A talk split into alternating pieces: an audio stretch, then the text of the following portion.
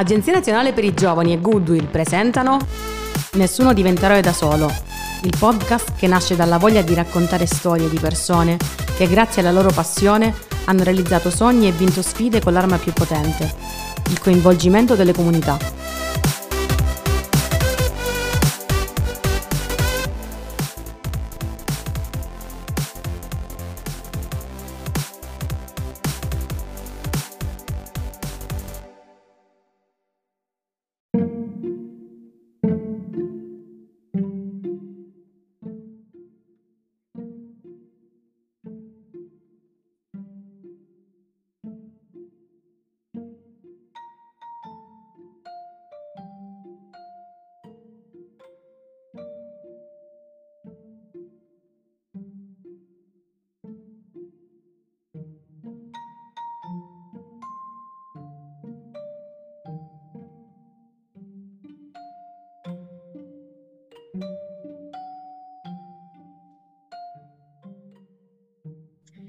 Ciao a tutti, io sono Chiara e come oggi ci sono Francesca, Martina e Lorenza. Salve. Abbiamo invitato con noi oggi Serena Corigliano. Benvenuta Serena. Grazie a voi per l'invito. Grazie, grazie a te per averlo accettato. Oggi con Serena parliamo di eh, sicurezza dei dati.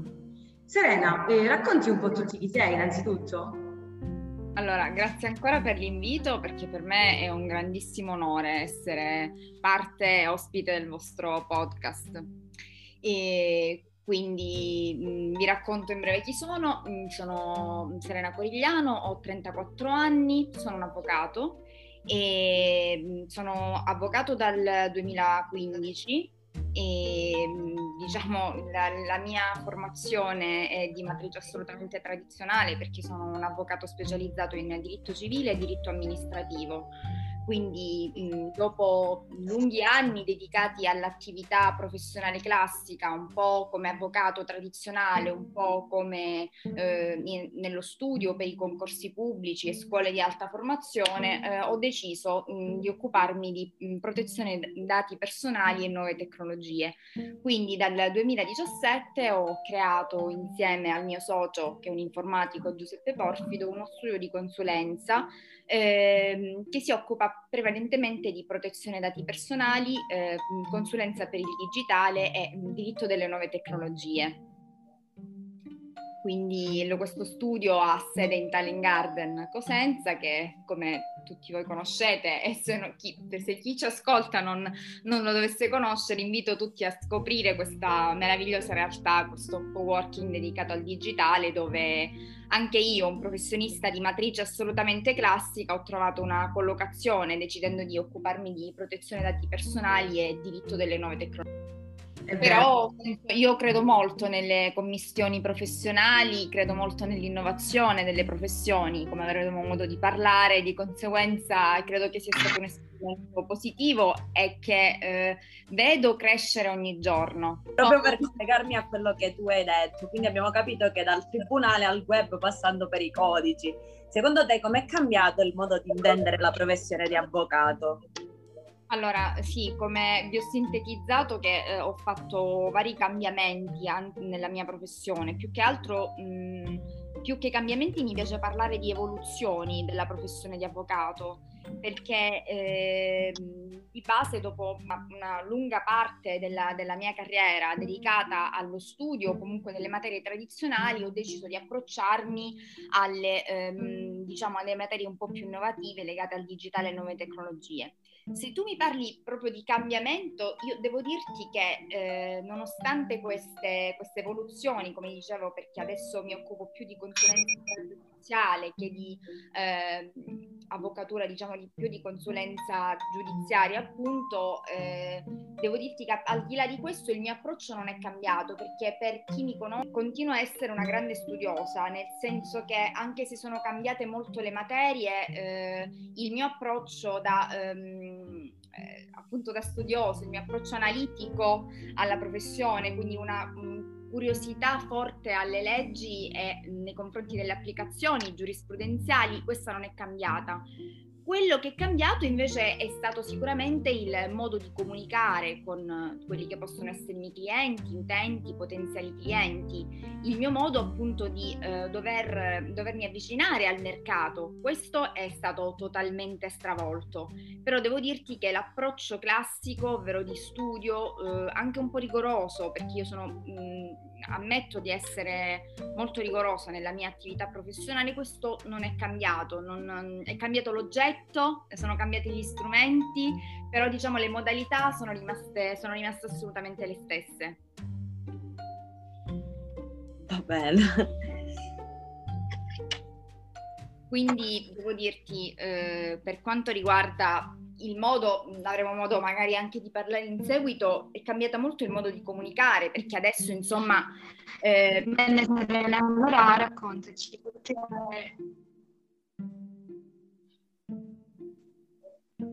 C'è. Credo di essere in ritardo comunque. Sono io in ritardo? No, no, no io parlo, però mi rispondete dopo. Serena, se vuoi finire di dire quello che stavi dicendo, poi facciamo attaccare Lorenza, come vuoi tu. Eh, sì, sì, allora finisco di, di, fare soltanto questo, questo accenno. Vai, vai, vai. Eh, quindi mh, appunto eh, Francesca mi chiedeva dal tribunale al web passando per i codici com'è cambiata, io ho, ho sintetizzato dicendo sono rimasta la stessa nel senso che comunque come ero dieci anni fa dopo la laurea che passavo intere giornate a studiare, a ricercare, questo è, non è assolutamente cambiato. Momento. Chiarissimo. Vai Lorenzo. Bene Serena, volevo chiederti allora, raccontaci perché hai deciso quindi di occuparti di privacy e dati? Eh, quanto tu mi chiedi è molto in linea con quanto ti ho descritto, eh, nel senso che poc'anzi ho detto che ehm, l'evoluzione della mia professione è stata dettata prevalentemente dalla necessità di eh, interpretare i bisogni di una società che stava cambiando è sotto gli occhi di tutti il fatto che negli ultimi eh, 4-5 anni il digitale ha preso il sopravvento in tutti i settori della società. Di conseguenza mi sono mh, interrogata un po' eh, su quello che in realtà un avvocato poteva offrire a una società che stava cambiando è eh, al di là di quelle che sono le mie materie classiche, eh, ovvero il diritto civile, il diritto contrattuale, che sono le basi fondamentali per chiunque voglia affrontare la professione forense a tutti i livelli, senza questi non, non si può andare lontano.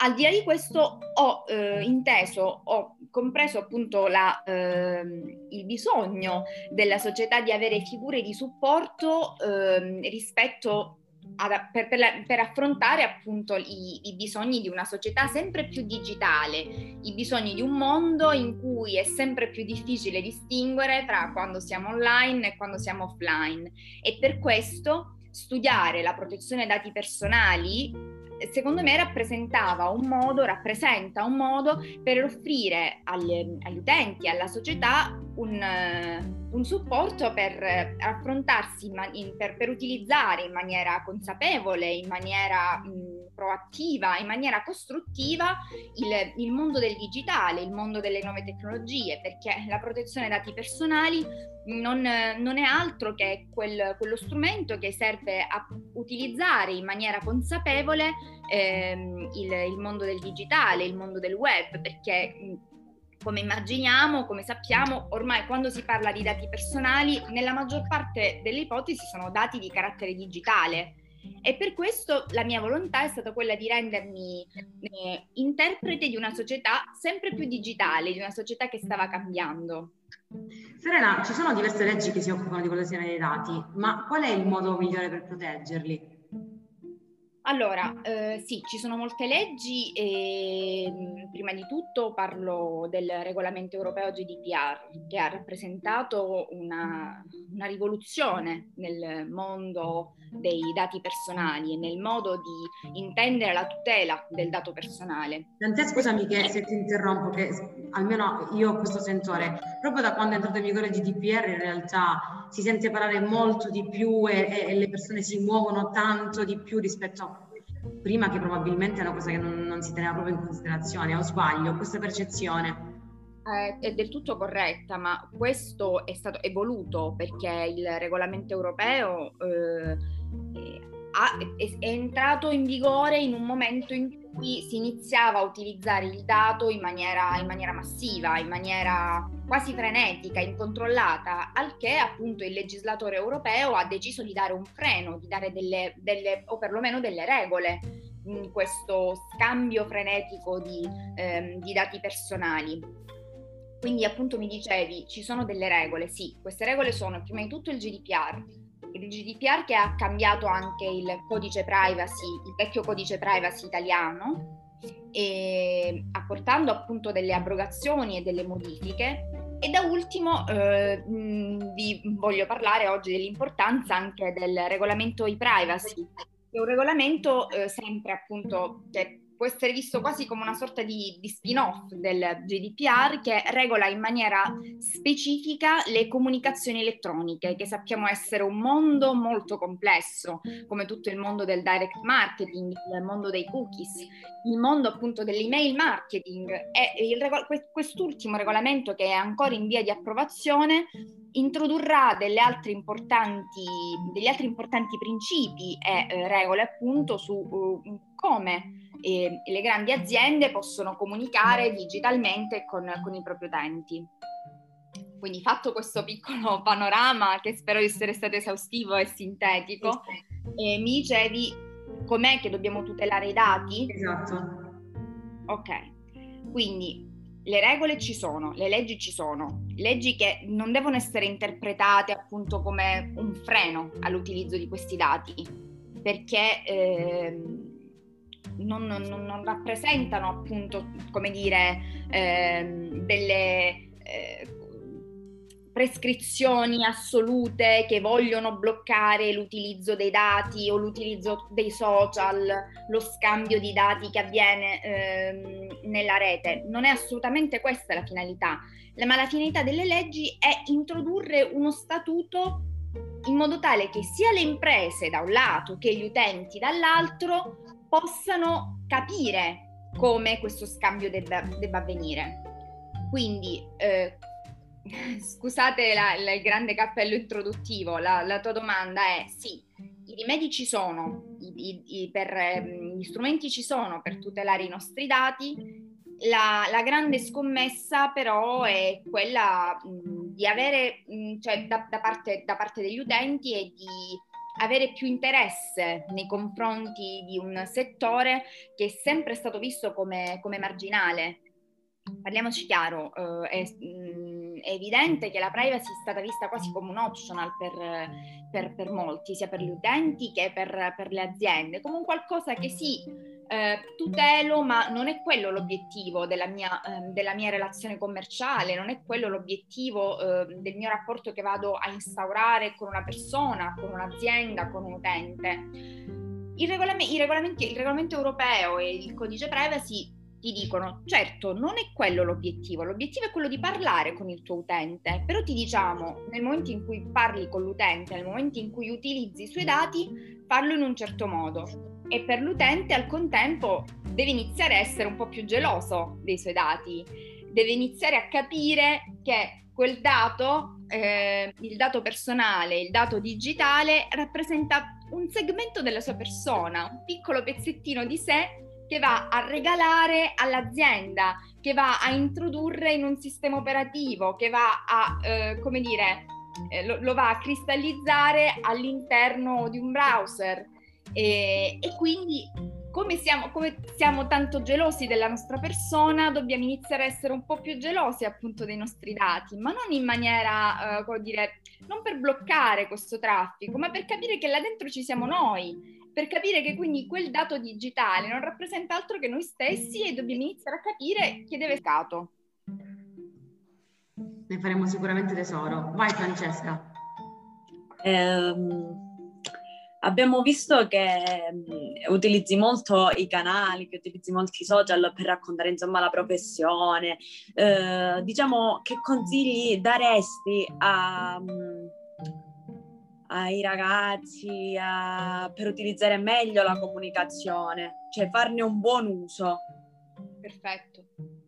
Allora, eh, questa domanda che mi fai si riallaccia un po' al discorso sì. che abbiamo fatto all'inizio, eh, ovvero io vi ho detto io non sono cambiata, il mio modo di intendere e di intendere una pratica, di intendere un mio rapporto con il cliente non è cambiato perché eh, utilizzo sempre questo metodo molto analitico. È cambiato appunto il modo di comunicare. I social hanno rappresentato un forte elemento di cambiamento eh, per, per, per, diciamo, per la mia attività professionale. Questo diciamo che fino a qualche tempo fa era impensabile che un avvocato fosse sui social. Eh, anzi, devo dire che ci sono molti dati e molti esempi di colleghi che laddove eh, nel momento in cui sceglievano di utilizzare i social per fare un po' di comunicazione fino a una decina di anni fa venivano visti non, non di buon occhio perché la nostra è una professione che fino a tanto tempo fa veniva vista come elitaria, come un qualcosa che non poteva essere sporcato andando sui social. Però diciamo che questo è, è, una, diciamo, è, un grande errore perché appunto come ti dicevo prima la società è cambiata, socie- il modo appunto di relazionarsi con gli utenti, il modo di relazionarsi con il mercato è eh, mutato totalmente, per cui i social rappresentano un modo, hanno rappresentato e rappresentano per me un modo per avvicinarmi agli utenti, per capire come posso aiutarli, per capire quali sono eh, le attività eh, rispetto a cui c'è più bisogno di tutela. Quindi eh, se una comunicazione fatta, comunicazione social è fatta in maniera corretta, in maniera veritiera, secondo i principi che sono tra l'altro stati dettati appunto dal codice deontologico forense, perché non, non dimentichiamo che anche per, la, per lo svolgimento dell'attività professionale noi abbiamo delle regole che appunto non rappresentano eh, delle condizioni limitanti, ma devono rappresentare del, delle guide nel come eh, utilizzare anche tutti gli strumenti di comunicazione. Per questo dico che eh, se la base della professione non cambia e come vi ho detto per, per, quanto mi riguarda, l'approccio è sempre lo stesso, l'approccio da studioso, l'approccio da ehm, curioso e l'approccio da persona che analizza a fondo il problema. La comunicazione deve se, intesa come un complemento di un qualcosa che però c'è alla base, è qualcosa di assolutamente positivo, qualcosa che può eh, avvicinarci al nostro utente, al nostro cliente, che mm, non, non, ci dimentichiamo, almeno non, non, più che altro nella mia più personale eh, visione della professione di avvocato, al di là di quello che si pensa come l'avvocato come questa figura elitaria, io ritengo che la professione di avvocato sia un qualcosa di molto popolare invece, qualcosa che cioè, noi ci dobbiamo porre, dobbiamo essere appunto delle, delle, figure di tutela nei confronti delle istanze delle persone e se, questi, i social ci possono utilizzare, ci, ci possono uh, aiutare per in- avvicinarci, per colmare questo gap fra eh, le persone e i professionisti, ben venga. Serena, faccio l'ultima, a parte il fatto che mancano 5 minuti, se ce la fai a rispondere in questa evitiamo di aprire l'altra cosa, altrimenti non ci preoccupare. No, no, no, no, ci siamo. Ok. Serena, grazie per averci raccontato la tua professione, è una professione così diversa forse da come la immaginavamo, o meglio, per quello che sappiamo di cui ti occupi potevamo immaginare che ci avresti raccontato questo tipo di storia, ma in realtà come dicevi tu, la figura dell'avvocato è sempre stata vista come una professione molto forse inquadrata, un po' statica, un po' di quelle capito formali e invece adesso tu dimostri che eh, ci si avvicina molto più facilmente attraverso gli strumenti giusti anche diciamo alle persone che poi utilizzano questa professione quando hanno un bisogno da soddisfare, come dicevi tu. A te chiedo, come a tutti gli ospiti che abbiamo invitato, lo sai, il nostro podcast si chiama Nessuno diventerà da solo perché ci piace raccontare storie di persone normali che con determinazione realizzano i propri sogni. E allora dici, tu senza chi non saresti il piccolo eroe quotidiano che per noi oggi sei? Eh, eh, non sarei la persona che sono, lo devo al mio fidanzato, al mio compagno, la, la mia metà, ecco che mi ha sempre sostenuto e stimolato nel migliorarmi e più che altro appunto è stato per me, se, rappresenta sempre una fonte di ispirazione costante nell'intendere il lavoro non soltanto come un'attività fine a se stessa, ma come un'attività che si deve fare per dare un contributo alla società, per dare un contributo al mondo che cambia e rispetto ai bisogni che ci possono essere nel mondo. E ehm, la, invece la seconda non è una persona, diciamo il secondo pensiero invece va al Garden Cosenza, che per me ha rappresentato un grandissimo stimolo di innovazione ed evoluzione in una terra come la nostra che non ci nascondiamo ha tanti problemi, anche tante criticità e eh, è stato per me una fonte di, pos- di un esempio positivo per dire anche questa nostra terra sotto tanti esempi, sotto tanti punti di vista molto disastrata, può crescere, può essere fonte di innovazione, ci può essere un polo di innovazione come appunto anche il Talent Garden Cosenza, rispetto a cui anche io posso dare il mio contributo. Io sono molto contenta, noi, noi ragazze siamo molto contente, contente di sentirti dire questa cosa, anche perché, come dici tu, è un po' quello che poi noi vogliamo trasmettere, no? un messaggio ottimista anche per le nuove generazioni. È vero, in Calabria ci sono tanti difetti, ma anche tantissimi pregi, Serena l'ha, l'ha, appena raccontato nel suo piccolo. E poi ci ha raccontato che eh, le nuove tecnologie, no? il mondo digitale... Eh, hanno il suo valore estremamente positivo, seppur anche lì ci sono tanti difetti, se eh, saputo utilizzare, giusto Serena? E quindi... Ah, e Però bisogna, bisogna eh, scusami, per, perdonami se ti interrompo, il vai, senso... Vai di tutto questo è stato la protezione dei dati personali, il diritto unito anche all'innovazione. Legge e innovazione possono essere gli strumenti per poter utilizzare in maniera corrente Co- corretta ma anche eh, efficiente queste, queste, nuove tecnologie. Per cui avvicinarsi al, mh, al mondo della protezione dati personali eh, non può che supportare un utilizzo consapevole degli strumenti tecnologici. E quindi io è un grande invito che eh, faccio per tutti inter- di, a, a, interessarsi a questo, a questo mondo e, e, anche diciamo un invito è un, po', la chiave della mia professione, quella di eh, rendere semplici delle tematiche che eh, purtroppo per, mm, per, contingenze, anche, eh, sono, sono, tematiche molto tecniche perché non, non ci nascondiamo, eh, siamo, sono, sono, sono onesta, il regolamento GDPR non è facile da intendere molto spesso le, le, le, informative non vengono lette non perché eh, non, non, non, ci sia magari molta volontà, ma perché sono scritte in maniera complessa, per cui il ruolo dei professionisti è quello di avvicinare alle tematiche la società, anche le persone appunto con un grado di istruzione non elevatissimo, anche, anche i giovanissimi, de, giovanissimi devono poter leggere un'informativa e capire che cosa c'è dietro, capire come quella piattaforma utilizza i dati personali. Perfetto, chiarissimo. Quindi la chiave di tutto fondamentalmente è la curiosità che quindi porti all'informazione e quindi un utilizzo consapevole dei dati, delle tecnologie e di tutto quello che le nuove generazioni per fortuna ci offrono. Quindi sì. Serena, grazie, grazie ancora per aver partecipato a questo podcast e alla prossima.